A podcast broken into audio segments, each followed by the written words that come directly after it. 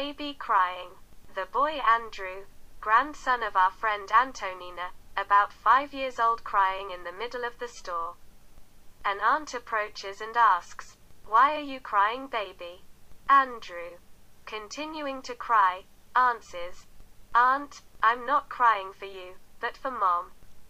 She doesn't want to buy me that toy over there.